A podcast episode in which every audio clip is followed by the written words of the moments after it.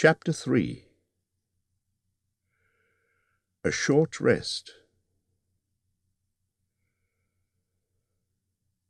They didn't sing or tell stories that day, even though the weather improved, nor the next day, nor the day after. They'd begun to feel that danger was not far away on either side. They camped under the stars, and their horses had more to eat than they had, for there was plenty of grass, but there was not much in their bags, even with what they had got from the trolls. One morning they forded a river at a wide, shallow place full of the noise of stones and foam. The far bank was steep and slippery. When they got to the top of it, leading their ponies, they saw that the great mountains had marched down very near to them. Already they seemed only a day's easy journey from the feet of the nearest. Dark and drear it looked, though there were patches of sunlight on its brown sides and behind its shoulders the tips of snow peaks gleamed. Is that the mountain? asked Bilbo in a solemn voice, looking at it with round eyes.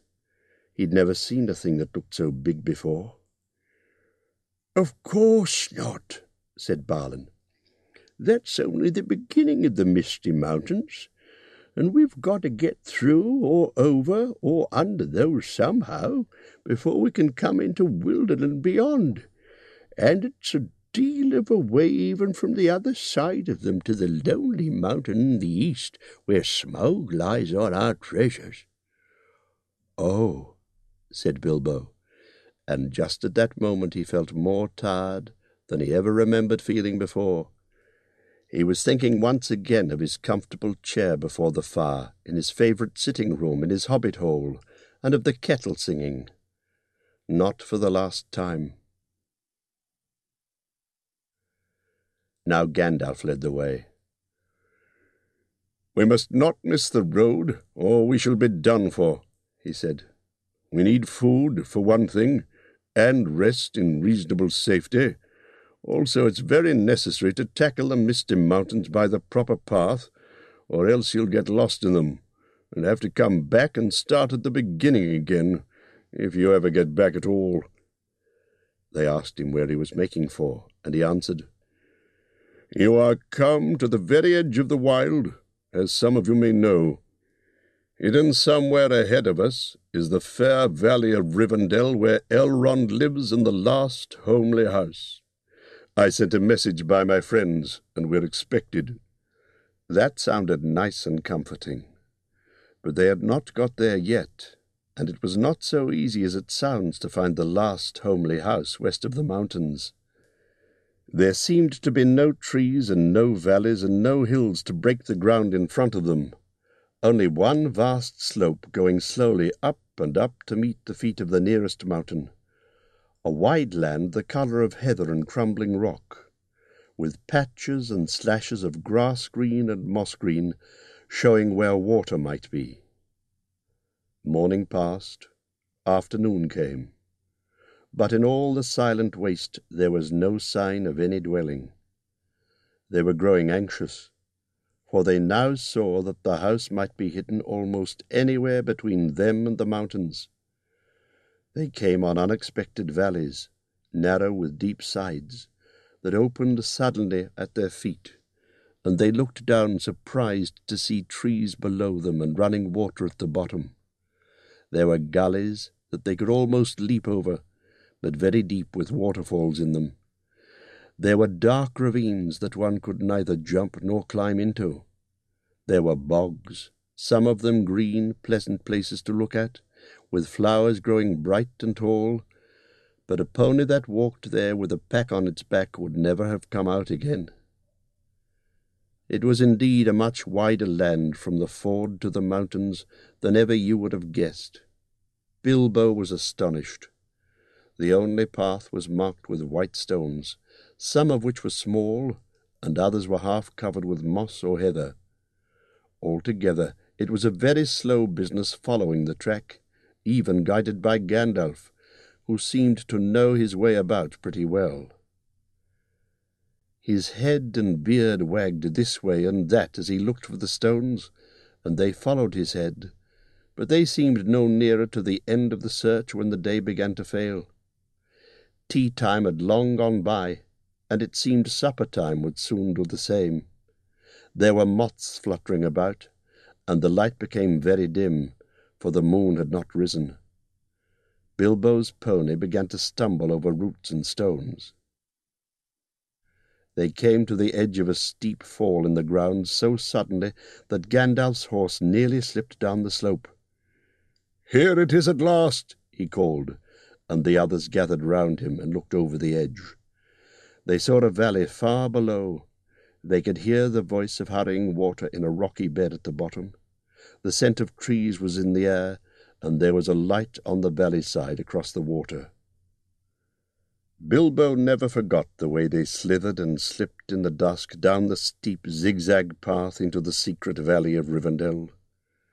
The air grew warmer as they got lower, and the smell of the pine trees made them drowsy, so that every now and again he nodded and nearly fell off, or bumped his nose on the pony's neck.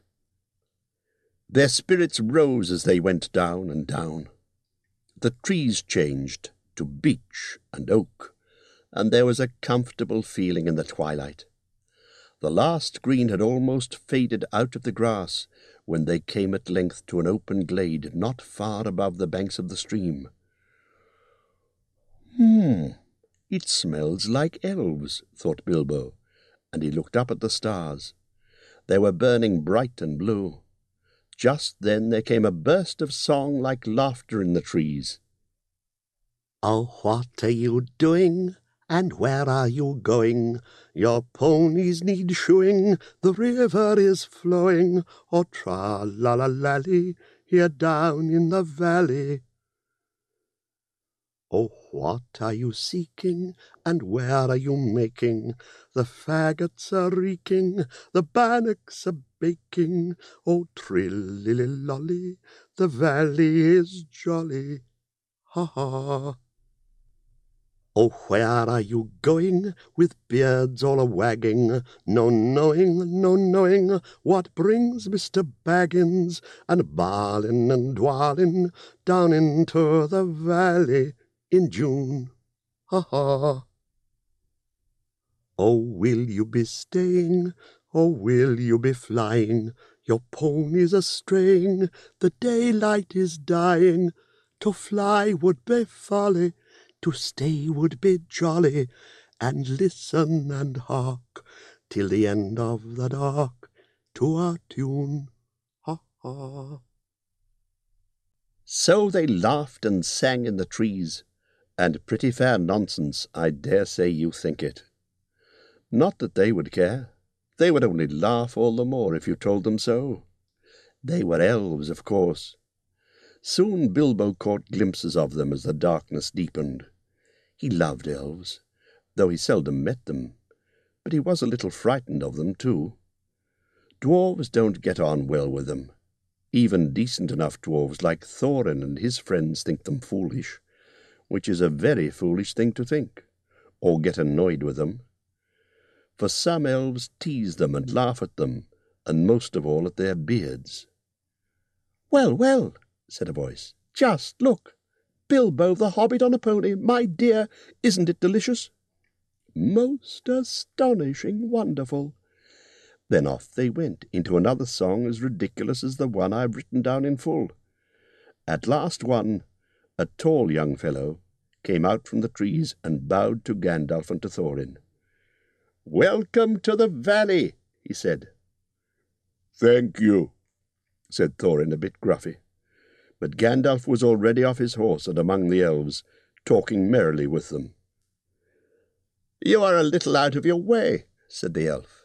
That is, if you're making for the only path across the water and to the house beyond. We'll set you right, but you'd best get on foot until you're over the bridge. Are you going to stay a bit and sing with us, or will you go straight on? Supper is preparing over there, he said. I can smell the wood fires for the cooking. Tired as he was, Bilbo would have liked to stay a while. Elvish singing is not a thing to miss in June under the stars, not if you care for such things. Also, he would have liked to have a few private words with these people that seemed to know his name and all about him, although he'd never seen them before. He thought their opinion of his adventure might be interesting. Elves know a lot and are wondrous folk for news, and know what's going on among the peoples of the land as quick as water flows or quicker. But the dwarfs were all for supper as soon as possible just then, and would not stay. On they all went, leading their ponies, till they were brought to a good path, and so at last to the very brink of the river. It was flowing fast and noisily, as mountain streams do of a summer evening, when sun has been all day on the snow far up above. There was only a narrow bridge of stone without a parapet, as narrow as a pony could well walk on, and over that they had to go, slow and careful, one by one, each leading his pony by the bridle. The elves had brought bright lanterns to the shore, and they sang a merry song as the party went across. Don't dip your beard in the foam, father, they cried to Thorin, who was bent almost onto his hands and knees. It's long enough without watering it. Mind Bilbo doesn't eat all the cakes, they called. He's too fat to get through keyholes yet. Hush, hush, good people, and good night, said Gandalf, who came last. Valleys have ears, and some elves have over merry tongues. Good night. And so at last they all came to the last homely house, and found its doors flung wide. Now it is a strange thing, but things that are good to have, and days that are good to spend, are soon told about, and not much to listen to, while things that are uncomfortable, palpitating, and even gruesome may make a good tale, and take a deal of telling anyway. They stayed long in that good house, fourteen days at least, and they found it hard to leave. Bilbo would gladly have stopped there for ever and ever, even supposing a wish would have taken him right back to his hobbit hole without trouble yet there is little to tell about their stay. The master of the house was an elf friend, one of those people whose fathers came into the strange stories before the beginning of history, the wars of the evil goblins and the elves and the first men in the north.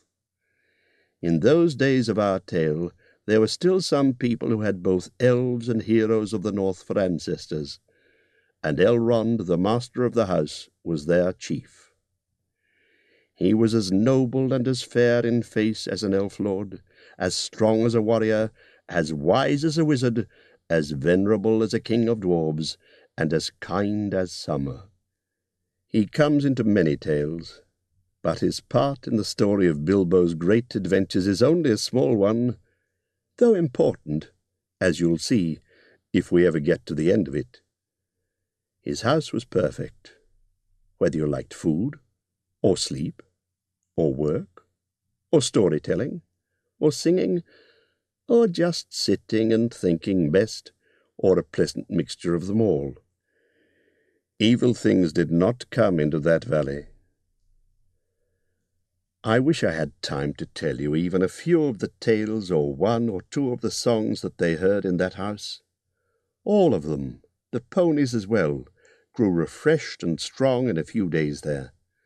Their clothes were mended as well as their bruises, their tempers and their hopes. Their bags were filled with food and provisions light to carry but strong to bring them over the mountain passes. Their plans were improved with the best advice. So the time came to Midsummer Eve, and they were to go on again with the early sun on midsummer morning.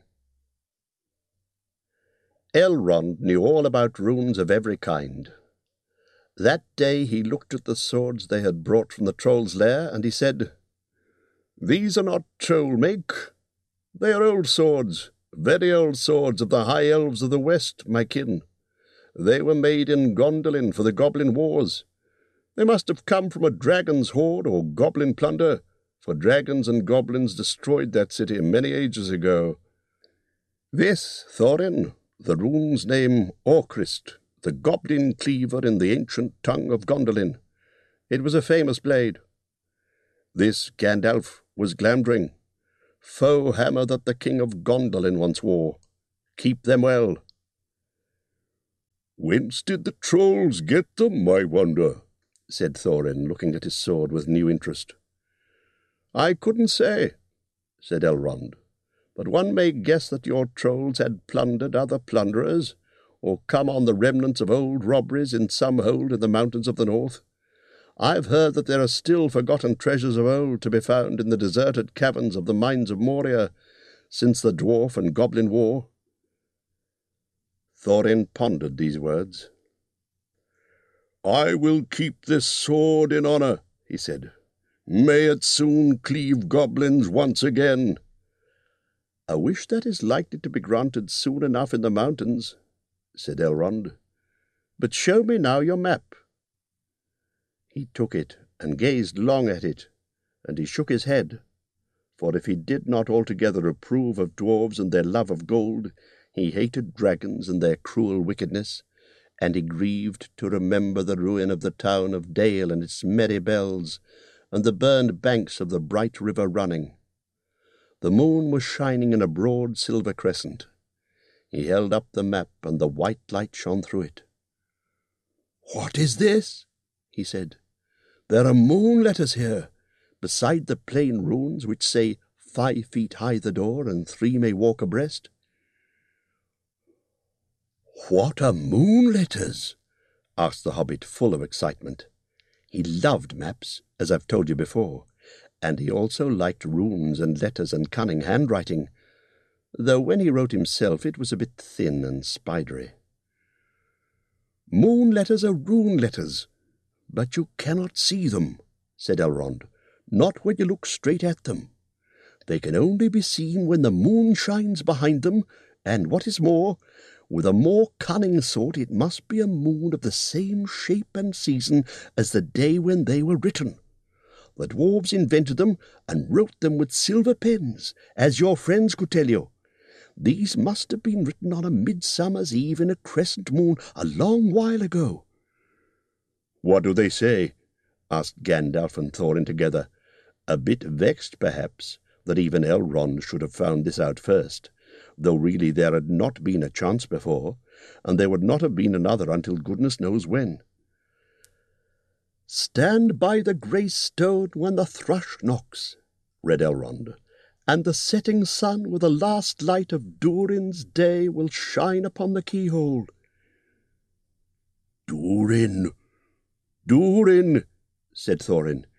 He was the father of the fathers of the eldest race of dwarves, the Longbeards, and my first ancestor. I am his heir. Then what is Durin's day? asked Elrond. The first day of the dwarves' new year, said Thorin, is, as all should know, the first day of the last moon of autumn on the threshold of winter. We still call it Durin's Day when the last moon of autumn and the sun are in the sky together. But this will not help us much, I fear, for it passes our skill in these days to guess when such a time will come again. That remains to be seen, said Gandalf. Is there any more writing? None to be seen by this moon, said Elrond, and he gave the map back to Thorin. And then they went down to the water to see the elves dance and sing upon the midsummer's eve. The next morning was a midsummer's morning, as fair and fresh as could be dreamed, blue sky and never a cloud, and the sun dancing on the water. Now they rode away amid songs of farewell and good speed, with their hearts ready for more adventure, and with a knowledge of the road they must follow over the misty mountains to the land beyond.